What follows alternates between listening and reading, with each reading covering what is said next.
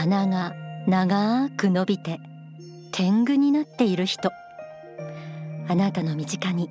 いませんか？あの人自慢話ばかりして鼻が天狗みたいになってるなんていう比喩にも登場する天狗。天狗というと絵本や昔話では聞いたこともあるかもしれません。その姿想像できるでしょうか？山奥に一人で住み鼻が長く手には八つ手の葉でできた扇のようなものと望遠鏡のような遠眼鏡を持ち足は一本歯の下駄を履いている。これらの見た目は実は天狗の性格をよく表しているんです。今日の天使のモーニングコール。天狗に学ぶ人生の失敗学と題してお送りします。失敗学と聞いて意外に思われる方もいるでしょうか？実は天狗にはパワーはあれど成功が長続きせずかえって失敗を引き寄せる特徴があるんです。では早速天狗の特徴を紹介していきましょう。あなたもこの天狗の特徴に当てはまっていたらちょっとドキッとするかもしれません。まずは鼻が高い。これは自分の自慢ばかりするということ。遠眼鏡。遠い先まで見ることができるため軍事的策略は得意です。八つ手の葉っぱ。一気に風を吹かすことができ勢いは作れますが長く続くことがありません。そして相撲好き。力比べをしたがる癖があり一番でなければ気が済まない。山奥に一人で住んでいる。これは他の人と一緒に住めず孤立している様子を表します。天狗と聞いて皆さんがパッと思いつくのが長い高い花でしょう。この花は自慢や慢心を意味しているとご紹介しました。ではなぜ慢心すると失敗につながるのでしょうか？書籍天狗の心がなぜ問題なのかを朗読します。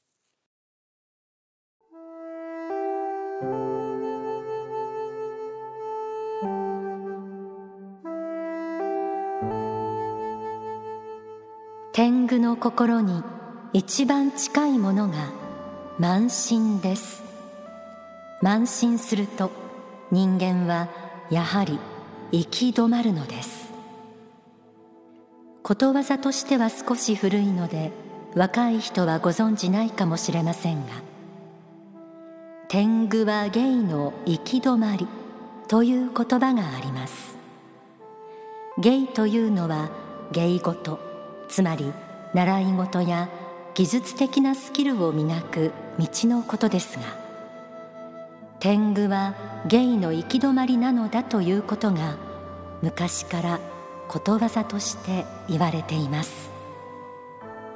天狗になってしまったら人はもうそれ以上向上しないということです。自分ほど偉いものはない。というような感じで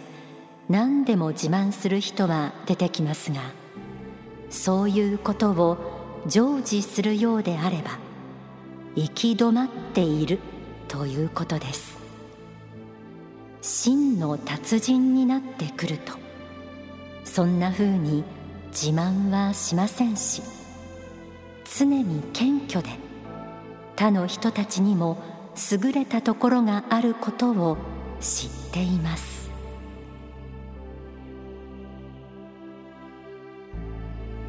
天狗は芸の行き止まりということでした。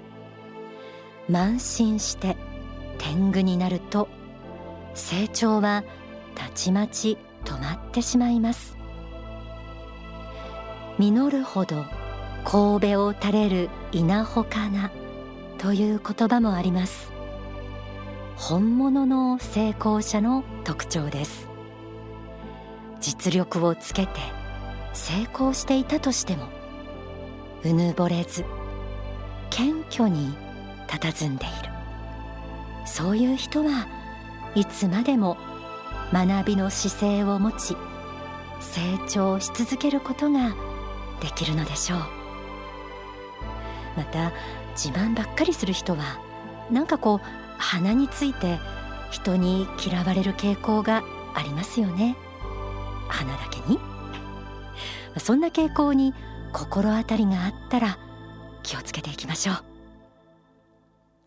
さらに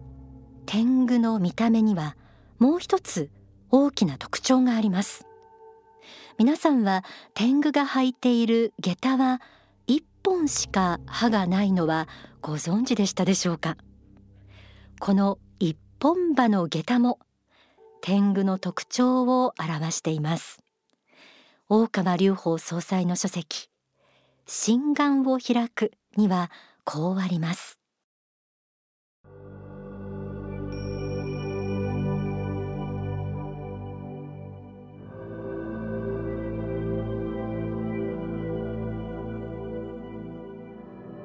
天狗は高い鼻を持っていて山登りをするのですが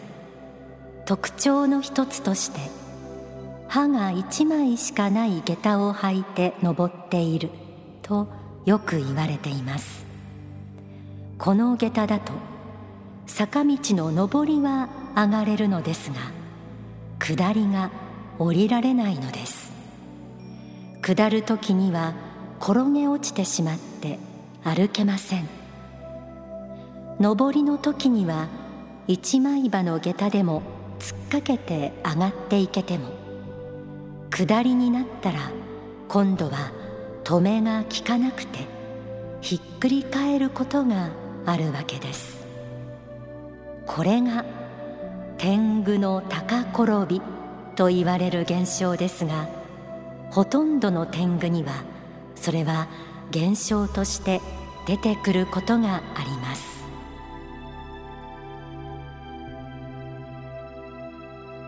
誰しもうまくいく上り調子の時と挫折や失敗などで下り坂の時もありますよね。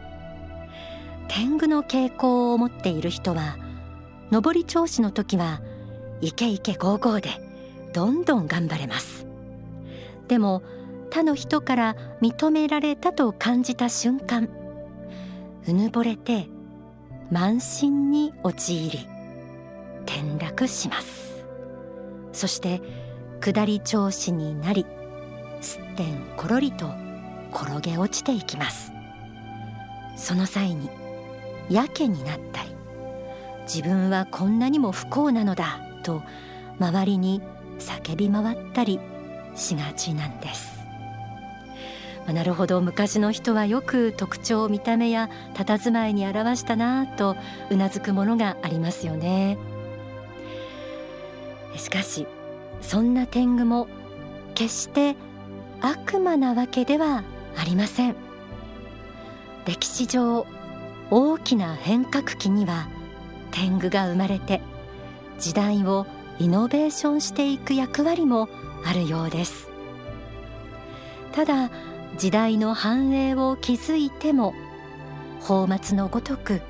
寂しい最後を送ることが多いような気がします。天狗には何が足りないのでしょうか？ではここで大川隆法総裁の説法をお聞きいただきます。先月12日に説かれた子供向けのご法話天狗ちゃんにならないようにしようからです。天狗さんには神様や仏様への信仰心があんまりないんですね。ほとんどない。で信仰心がなくて自分への信仰を求める。私を尊敬しなさい。私を神様みたいに崇めなさいってこういうのが天狗さんの特徴ですね。そちらの方に迷い込んでいくと本当の信仰からは外れてしまうことになりますね。だから、えー、本当に世界を作った神様あるいは世界のみんなを導いていく神様こちらの方を信仰しなければいけないんだということですね。だから小さな成功で自分がすごい最高だと天狗で天狗になる方はもう自分教になって自分が神様になっちゃう。ここをならないようにどうか皆さんも気をつけてくださいね。勉強できるようになることはとてもいいことですよ。自分も自信がつくしお父さんお母さんも喜ぶし学校の先生も喜ぶことも多い。だけどそれが自分への信仰を集めるような感じだけになっていくならあのまあそれはちょっと違ったものになる本当に勉強できるっていうことが他の人のための力になってみんなを助けてあげられるならそれは素晴らしいことだよね。やはり、えー、他の人で優れた人は他の人に対して優しい気持ちを持って助けてあげることが大事だということですよね。頭がいいんだったらその頭を使って他の困っている人たちを助けてあげなさいよと。自分の方が偉いって言うなら偉い人なら偉くなってない人のために手を差し伸べて彼らを助けてあげなさいよ教え導いてあげなさいよとそういうことが大事なんですねそれが勉強の目的だし人の上に立つ人は多くの人の気持ちが分かるようになっていかなければいけないんだということですね。それが今日の天狗ちゃんにならないようにしようっていう話です。自分自身を大事にするということはとてもいいことだけどもその自分を大事にするっていうことが自分だけが偉いんだと思うことになったらみんなと一緒に住めなくなって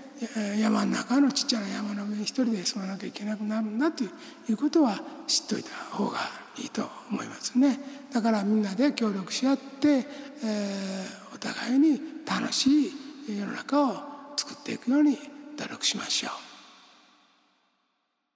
こちらの説法天狗ちゃんにならないようにしよう。全編お聞きになりたい方はお近くの幸福の科学の渋谷商社でお聞きいただけます。また最初に朗読した天狗の心がなぜ問題なのかこちらは少女限定の経典となっています。こちらも少女でお問い合わせください。この経典からは天狗の特徴から失敗する傾向性を学べるテキストとしてもおすすめです。今の説法にもありました。天狗に足りないものは神様に対する信仰心と他の人への愛ということでした。人生の成功は単なる力比べで勝つことではなくいかに自分の力で多くの人を幸せにできるかということかもしれません。この観点がないと神の御心から外れて孤立し自分も他人も幸せにはなれないでしょう。今回の天狗に学ぶ人生の失敗学から逆に真の成功の姿が見えてきたのではないでしょうか。今回ご紹介したご法話は子供向けのご法話でした。現在幸福の科学では子供向けの楽曲も多くリリースしています。今回はそこから一曲ご紹介しましょう。エンゼル少女応援歌。スーパーマンはおっきする。作詞作曲大川隆法総裁。歌は成田里奈さんです。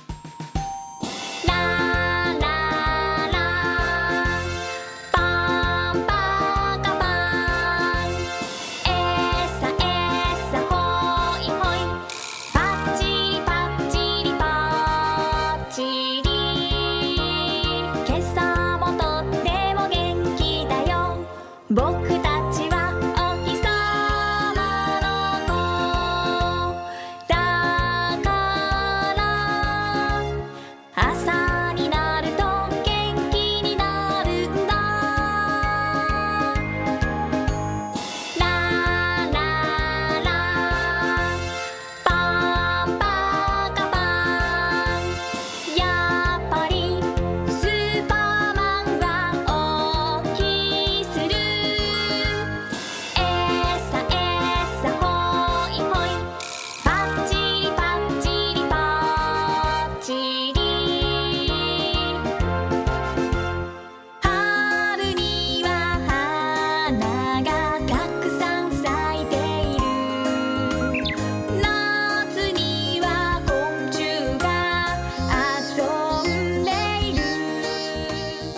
ちらの楽曲は CD スーパーマンのオッキとねんねに収められています。全国の CD ショップアマゾン幸福の科学出版公式サイト各種デジタル配信などで購入できます。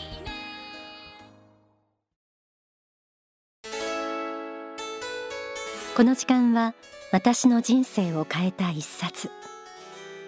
1986年11月23日。大川隆法総裁が東京日暮里で初めて教えを説かれました。幸福の科学ではその日を書店亡林記念日とし毎年この日に感謝を捧げ祝しています。今回はその書店亡林の日に大川総裁の説法を生で立ち会って聞いたという幸福の科学の職員山口敦さんにお話を伺いました。総裁先生の第一声宗教的には書店亡林と言いますけれども当時はですね日暮里主犯会館そこの最上階4階の40畳敷ぐらいのスペースをですね襖とか全部取っ払って